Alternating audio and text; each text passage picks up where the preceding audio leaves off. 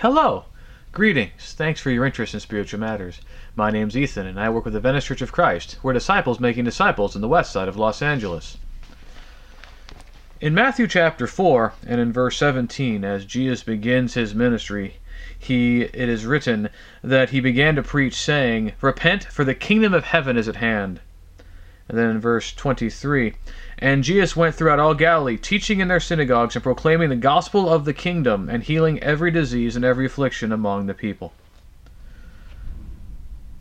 Kingdom is a very important part of Christianity and of the message of Jesus and what Jesus came to establish and to uh, uh, found here on earth.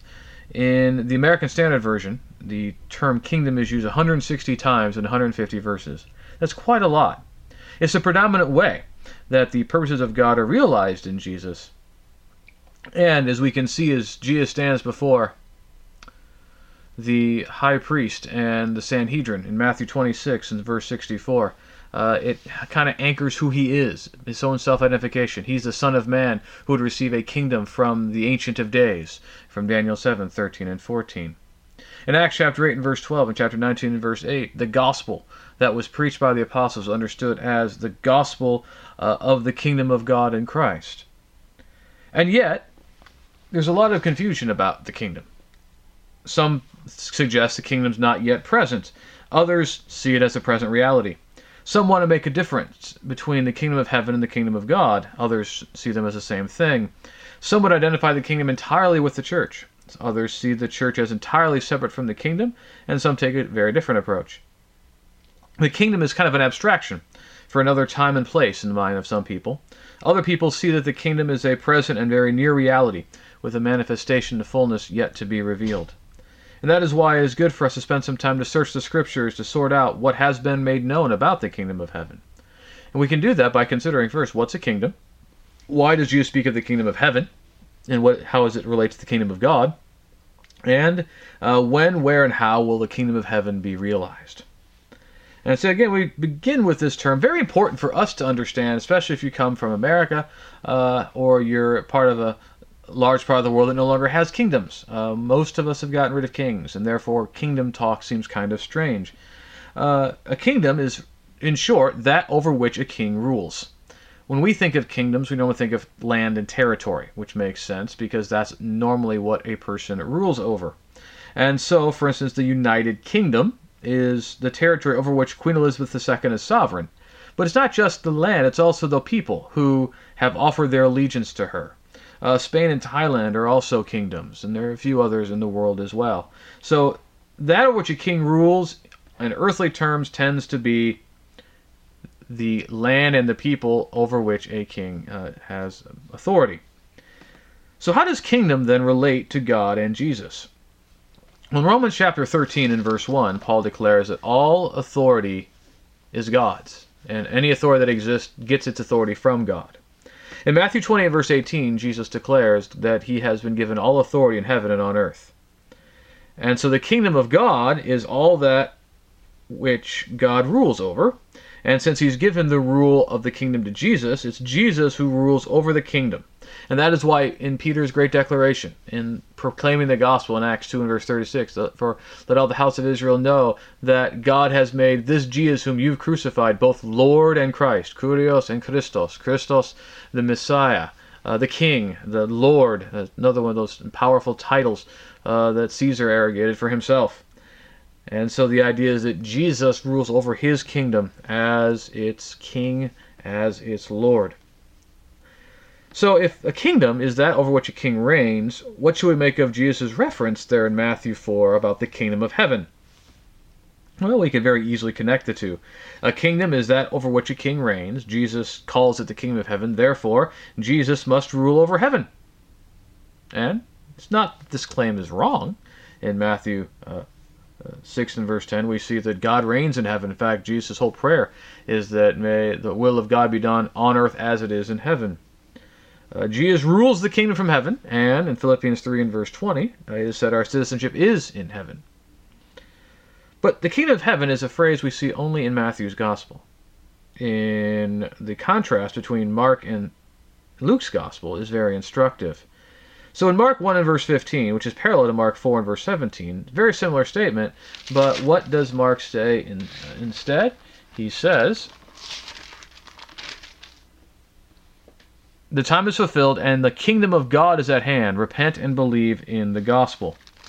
And in Luke 4 and verse 43, a verse that is parallel to Matthew 4 and verse 23, Jesus says, I must preach the good news of the kingdom of God to the other towns as well, for I was sent for this purpose. And this is not just a one off, this is not an accident. Throughout Mark and Luke's gospel, uh, where the kingdom is described as the kingdom of God, where Matthew will use kingdom of heaven in the very same contexts. So, is there a difference between the kingdom of heaven and the kingdom of God? Some might try to make a uh, distinction between them, but the parallel use of the terms in the Gospels, and not just any Gospels, but the Synoptics, Matthew versus Mark and Luke, uh, really work against that kind of claim. Uh, it's not really a contradiction. It's not like uh, if Jesus said God but not heaven, that somehow M- Matthew has mistakenly uh, spoken wrongly about what Jesus said. Uh, kingdom of heaven and kingdom of God have the same referent. It's really just a different way of talking about it because the kingdom of heaven is the kingdom of God. Heaven is not a person. We have good reason to question whether heaven is even really a place. It's not like uh, heaven is ruling over anything. Uh, the reference to heaven is speaking of the one who dwells and reigns in heaven, who is God. Matthew 6 and verse 9, Acts 17 verse 24, especially Revelation 4 1 through 3, uh, where there's a picture of him who sits on the throne um, in heaven, which would be God. And so the kingdom of heaven is a way of speaking about the rule of God. So the kingdom of heaven is the kingdom of God. God rules over heaven, but also over the earth and over all things. So that then leads to the question okay, so the kingdom of heaven is the kingdom of God. How is it realized? And a lot of people want to insist that something that's going to happen in the future a lot of people who are very high on various forms of eschatology, of end times discussions, uh, will try to emphasize passages that show the fullness of the kingdom coming in the future to imagine that the kingdom is entirely in the future. Something maybe from 1 Corinthians 15 or views of Revelation and things like that. But the scriptures testify throughout and abundantly that the kingdom would be established in Jesus' life, death, resurrection, and ascension. It is true that when Jesus is preaching in Matthew chapter 4, he says the kingdom of heaven is at hand, it's not here yet. In chapter 26, again, we talked about this uh, a little bit earlier when uh, Jesus is standing before the Sanhedrin, he declares, I tell you, from now on you will see the Son of Man seated at the right hand of power and coming on the clouds of heaven.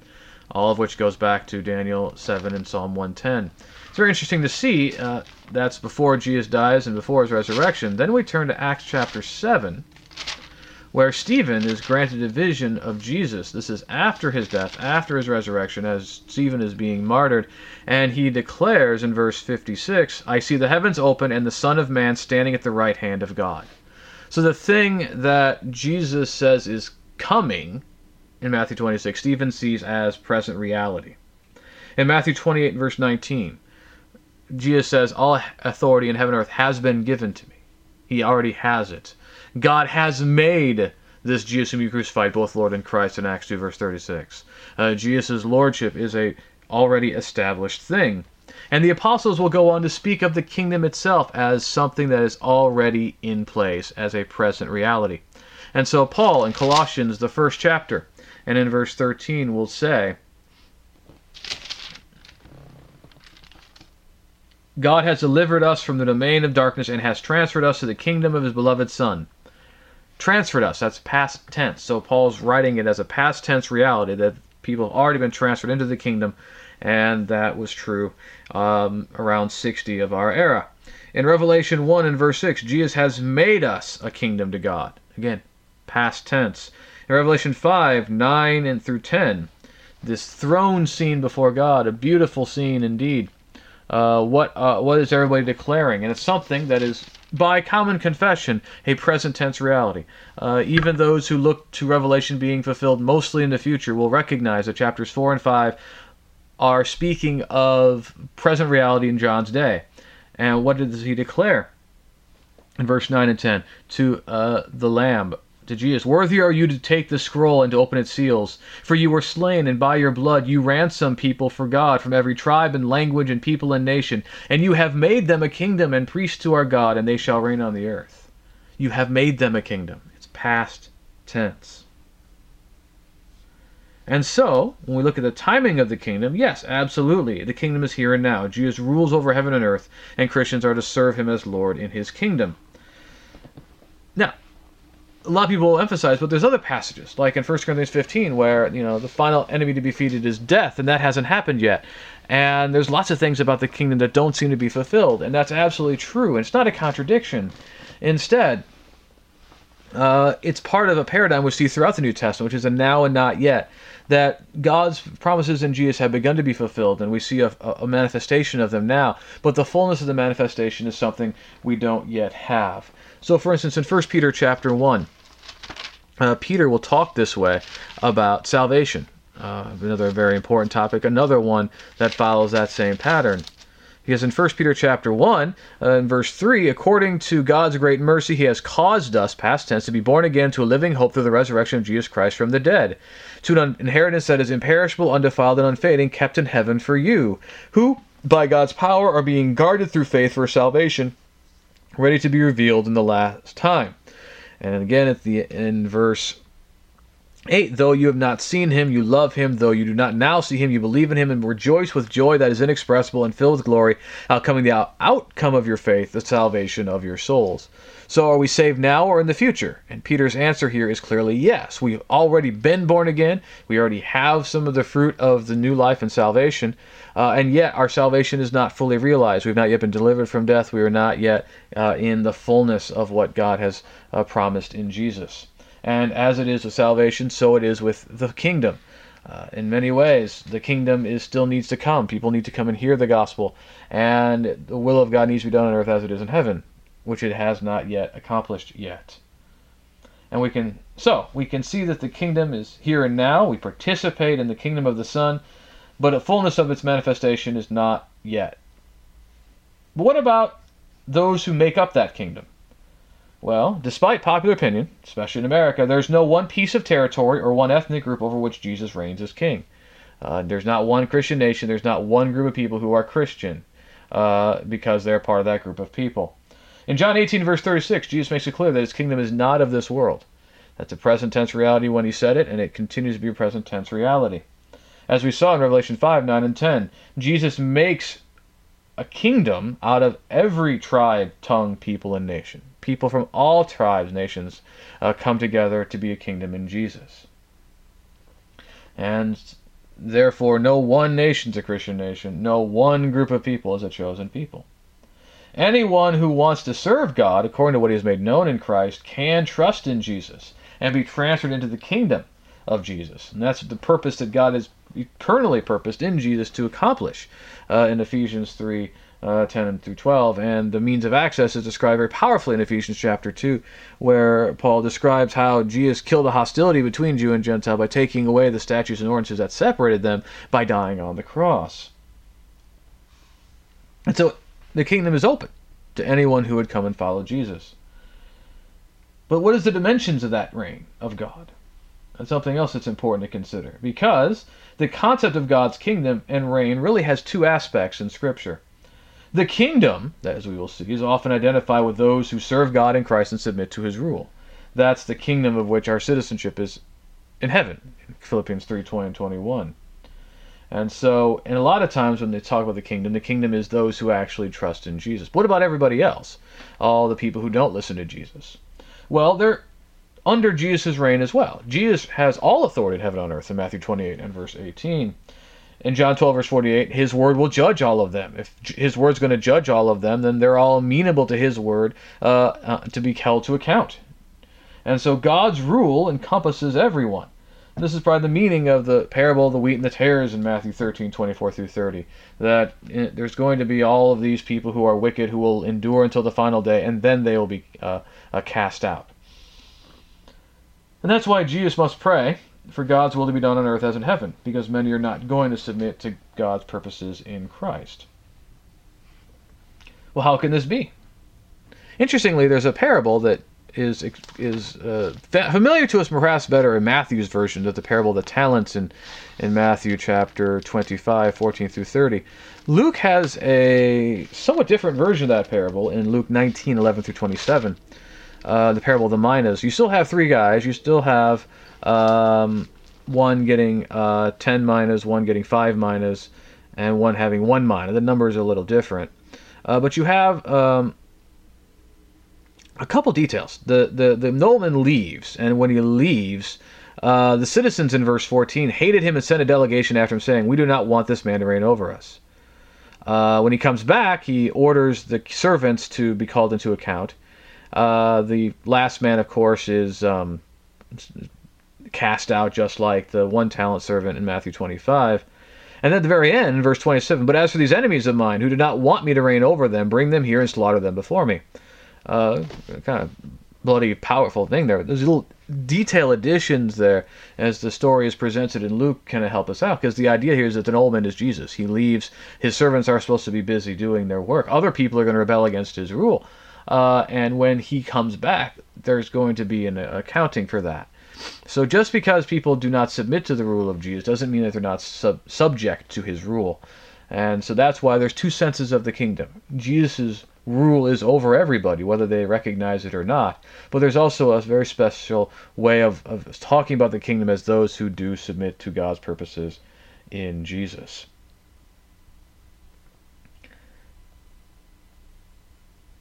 And now we get to the question of what we call a spatial sense, the sense of place. We mentioned earlier, it might have shocked you then, that with, there's some question as to whether heaven is a place. And, and you might think, wait a second, well, yeah, heaven's a place. That's where God is. And, you know, it's not that we're in a denial that God is in heaven, but the question is, where is heaven? And the whole idea of heaven being a place. Uh, it's very easy to fall in that tra- trap to think, well, heaven's up there somewhere. Uh, and yet God is greater than heaven in 1 Kings 8 and verse 27. He's not far from us, for in him we live and move and have our being, and he is in all things in Acts 17, 28 and Ephesians 4, 6. And when we talk about the kingdom of heaven, it's not really about heaven as much as it is about the one who reigns from heaven. It's less about heaven as a spiritual, as a spatial location, excuse me, and much more about uh, the reign of God emanating from heaven or coming from heaven. And it's not just true about the kingdom of heaven. It'll be true also by extension of all the various phrases that get associated with it. So in Matthew 6:20, Jesus talks about uh, storing up treasure in heaven. Should we expect that there is in some spatial location out in the ether a, a bank that has a, a, record of all our good good deeds to some extent? No. Uh, it's a reference to blessings and glory that God is going to bestow upon those who seek His purposes.